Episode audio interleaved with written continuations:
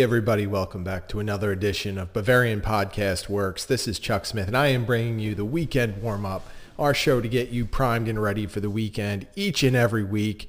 Uh, we're going to touch on some things. Uh, of course, always uh, everything revolves around Bayern Munich here, but we're also going to touch a little bit on the Euros and how things shook out with the finale last weekend. Uh, so let's get right to it. We'll start there. Obviously, Italy pulled out the dramatic PK victory over England. And uh, I guess you have to say that the best team in the tournament won. And I think Italy from start to finish was the most stable, most consistent uh, squad in the entire tournament. And I have to be honest, they played the most like a team. Uh, in fact, I mean, it's hard to really say much bad about them. The individual talent that we saw uh, on the pitch for Italy was great. How cohesive they were uh, from the beginning of the tournament until the end. Uh, it really showed, and I think that was the biggest difference. Uh, they just looked like a team. Everyone was invested in the same end goal. It seemed like the players had full belief in the manager and that everyone was on the same page. And I think you could easily say that not, uh, you know, it was very rare in this tournament that many other sides were on the same page. I think we saw I don't want to call it bickering, but some disagreements or unhappiness in squads like Germany, France, England, uh, among some of the, the other contenders. Uh, it's it, it was just really interesting to watch because Italy, in and of itself, I mean, this was not a dominant looking team. I mean, they had some very good talent. Uh, they had a great mix of veterans and youth. They had a very good manager. But I never won at any point did I feel like this was a dominant side. And I've taken some heat for saying that. But I mean, in reality, like this isn't like a juggernaut squad. This is a very good team. And while, you know, this tournament didn't exactly feature any juggernauts by any means, Italy was the best one. And, uh, they deserve all the credit in the world. And I think when you look at that back line and how solid they were from the beginning of the tournament until the end with Chiellini, uh, obviously leading the way. Uh, Bonucci also had a tremendous tournament. Uh, you know, they had a good foundation. Uh, they were strong up the middle with Marco Verratti and among others. And, you know, offensively, uh, while we didn't see uh, Ciro Immobile take over like many thought he would, they had such a balanced attack and the threat of Federico Chiesa – uh, wherever he was on the pitch was just enough to keep every defense off balance. So uh, big credit to Italy. They went out, they played like the best team, and they won it. Uh, and, you know, a lot of the focus since the game ended has been on, one, the uh, the selection of the PK order from Gareth Southgate with England, which was uh, a joke. It was it was not well conceived. I don't really know why he would have aligned the players like that. Obviously, it has nothing to do with the individual talent of the players, but uh, you know Rashford and Sancho were two players that weren't really counted on for the entirety of the tournament, and uh, Saka was obviously another guy. He was a young kid, and to put him uh, in the fifth spot with the potential to have it come down to him was just it was not wise, and I think it's it's very fair to challenge Southgate and criticize him uh, after that it's just unfortunate everything that happened afterward. I mean, obviously, it's a sport. Mistakes are going to happen. Uh, players are not going to perform all the time. Uh, they're going to fail more often than they are going to succeed. Unfortunately for uh, the players from England, they did it on uh, one of the biggest stages of their sport. And in turn, we saw the ugly side of things as the English fans took to social media, got online, and, and some of them uh, acted like idiots. I, I, I never want to paint everyone in a fan base with a, with a broad brush. Obviously, being from Philadelphia, I get that almost all the time. Basically, every day in, in the United States, you can flip on ESPN or Fox Sports or any sports talk radio and you can hear some veiled shot at Philadelphia, assuming that all fans are idiots and you know throw snowballs at Santa Claus and batteries at players and all that nonsense. Uh, when in reality, there are morons in every crowd and every fan base. And unfortunately, social media and the internet have empowered people to go online anonymously, or so they think, and harass people and put out just totally idiotic opinions and statements. It's really a shame. It takes away from uh, the good fans that are out there, the good supporters, and you know, English fans throughout this tournament took a lot of heat. There was the nonsense with uh, booing the national anthems for various teams, uh, and yes, uh, the fans that do that deserve the criticism, uh, all the criticism that they got. But you, you absolutely cannot assume that every fan is like that because it's just not true. Uh, but unfortunately, in this case, um, you know, the English fans came off looking very poorly because of a select few that decided to act like idiots. And it's a shame because it took away from a great run that they had.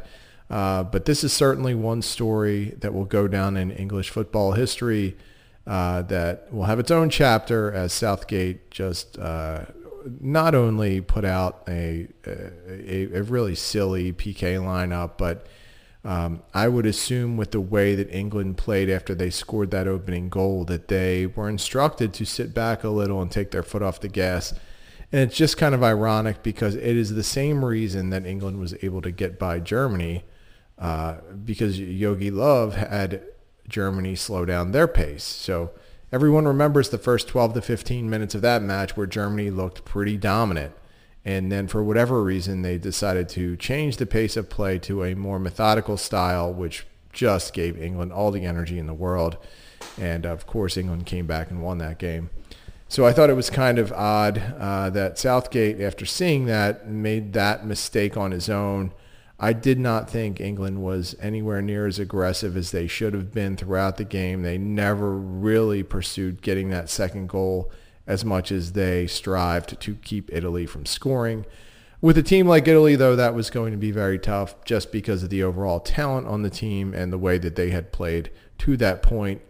I don't think you can underestimate enough the uh, level of confidence that Italy had and the never say die attitude that they showed from start to finish. So big credit to them. Uh, our guys, Jake and Tom, are going to have a podcast come out this weekend uh, that covers a lot of the hot topics of the Euros, and really it's going to be a fun and in-depth show. So I highly recommend that you guys check that out.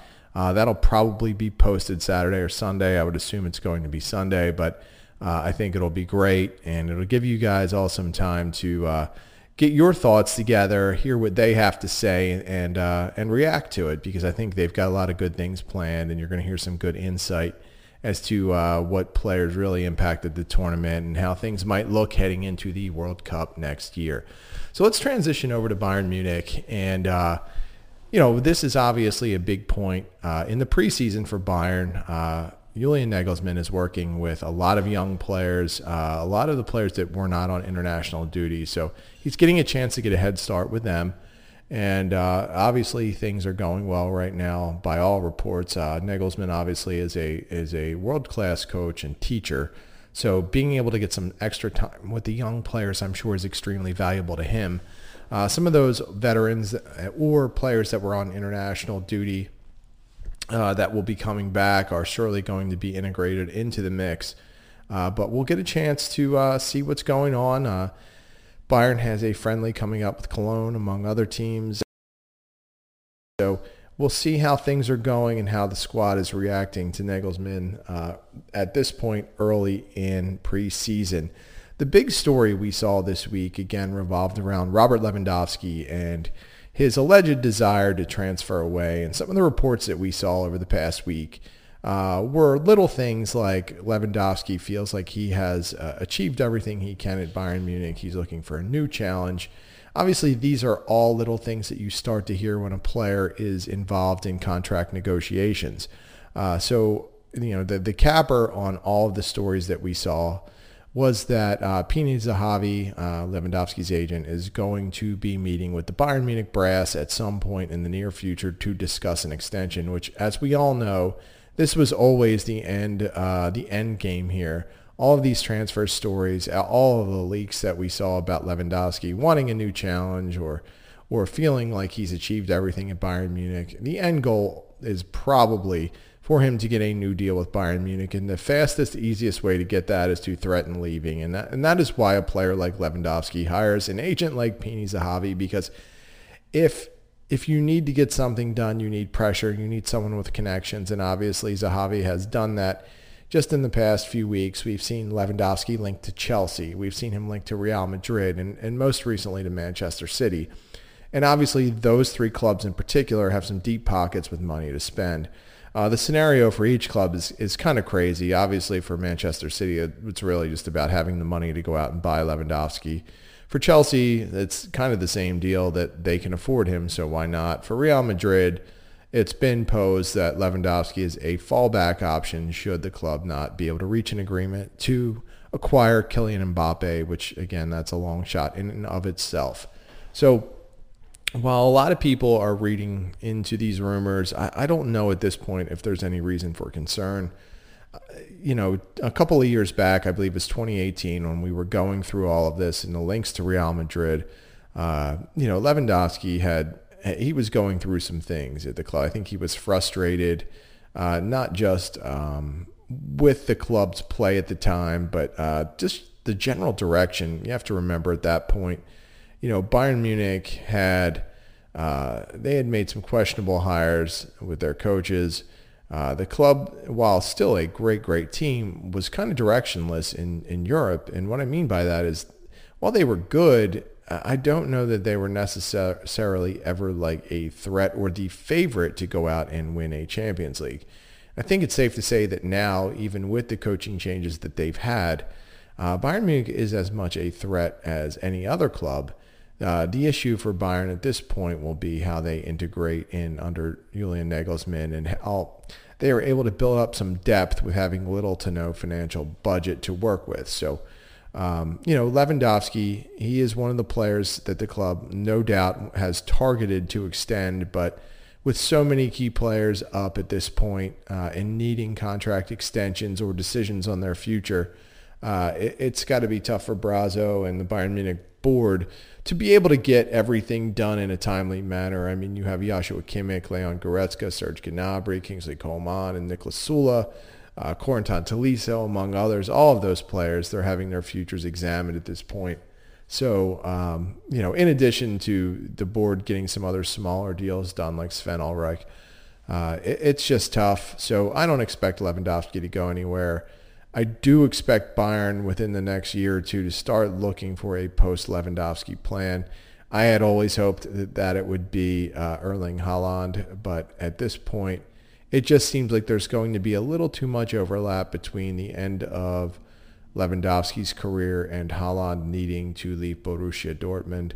Uh, so I don't think that's going to happen, but I, I can assure you, if the possibility was there, if Haaland is available for 75 million next summer, which by all accounts he will be, uh, I, I, think you have to find a way to make it happen. I don't care if you have to play two strikers. I really don't. Um, I think that highly of Haaland, but I also recognize that Lewandowski at this point is the greatest striker on earth at the moment. So it's just a very delicate situation, and it's a very tenuous time for Bayern Munich to to have to plan for the future while keeping the current team competitive uh, in Europe.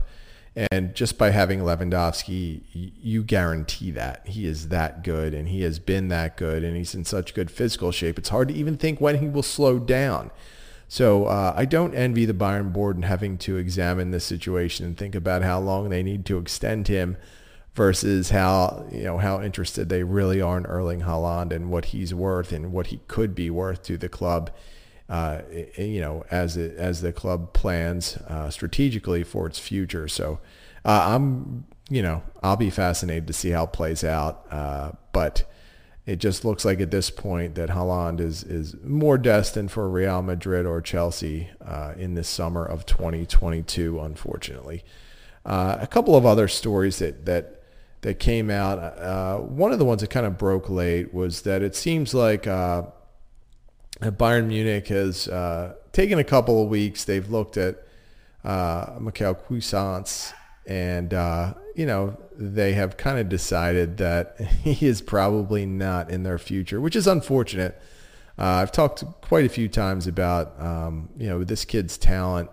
Uh, in fact, I think we just talked about it last week. Uh, he's got some in, great individual right left foot. He just is uh, an attitude problem by all accounts. And, and, you know, what we've seen in the latest report is that the club is just not happy with his mentality and his attitude. And it's a real shame. I mean, this was a kid who I think you could really argue Bayern should have never acquired him in the first place. I mean, they, they simply had no room for him when they when they made the acquisition.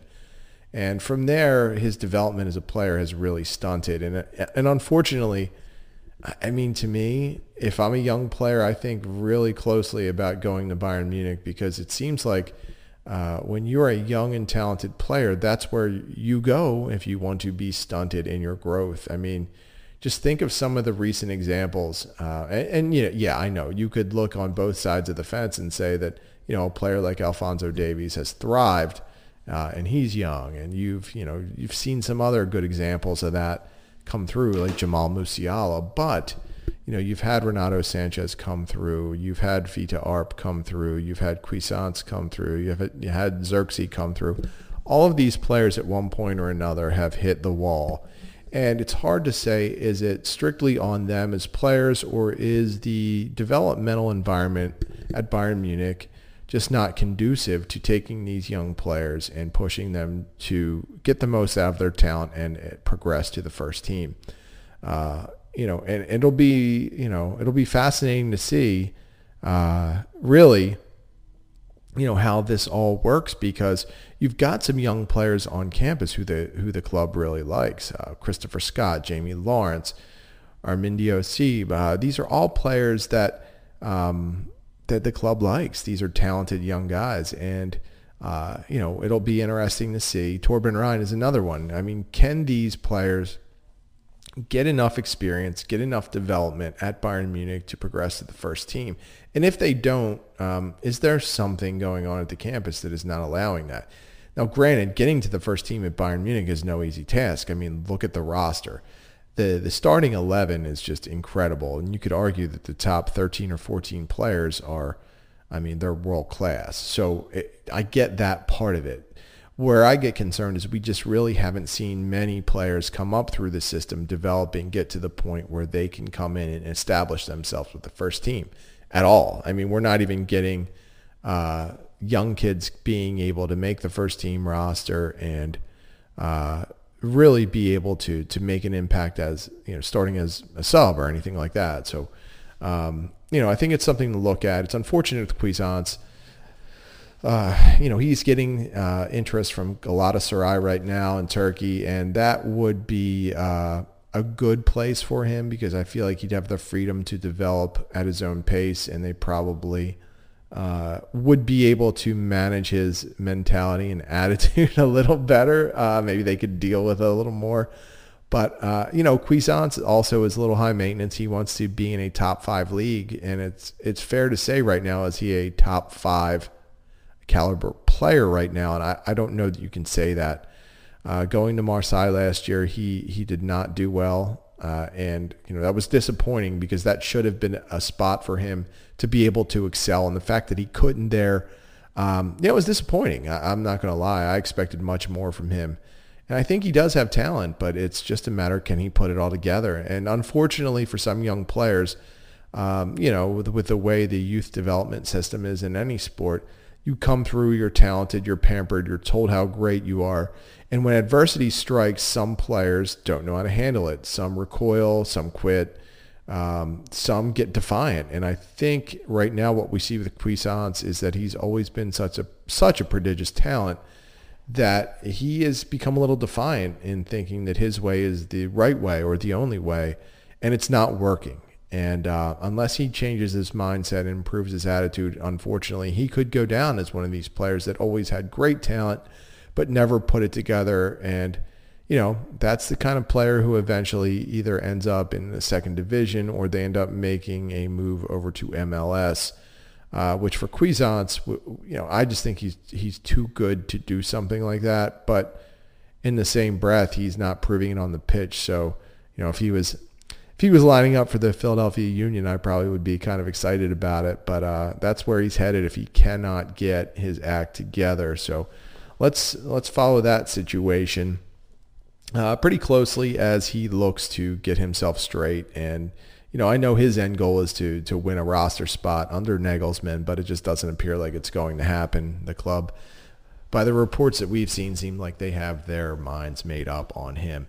And I guess we'll close it out with another, uh, you know, to touch on something that we we really first hit last week, and that was Federico Chiesa. And we've saw we've you know we first heard those reports that Bayern was interested in him. Then we heard the reports that Nagelsmann was a big fan of his. And the latest thing that we've seen is that, and I, I cannot believe this for the life of me, I just cannot believe it that Bayern had bid 80 million on him and they were rejected by Juventus. It's impossible. There is no way. Bayern does not have the budget to do that. Now, is he worth the 80 million? Absolutely. He's worth more than that. I think he is such a dynamic talent. He's the perfect Bayern winger. Um, but uh, you know, it's this is all kind of crazy. You know, we've seen now Chelsea has jumped into that mix and they've offered 85 and Juventus has rejected that. Uh, simply put, Bayern could not get into a bidding war with any of these big clubs, uh, and I don't think Juventus is interested in and having who, the kid that is probably the best, relatively young offensive talent in Italy. And uh, I don't think they're interested in shipping him off at all. I think they want to maximize the hype around him uh, and use him as a cornerstone player for the future. I, am a huge fan of the kid.